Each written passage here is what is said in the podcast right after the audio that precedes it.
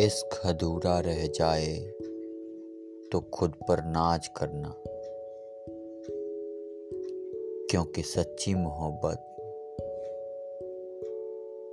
कभी मुकम्मल नहीं होती।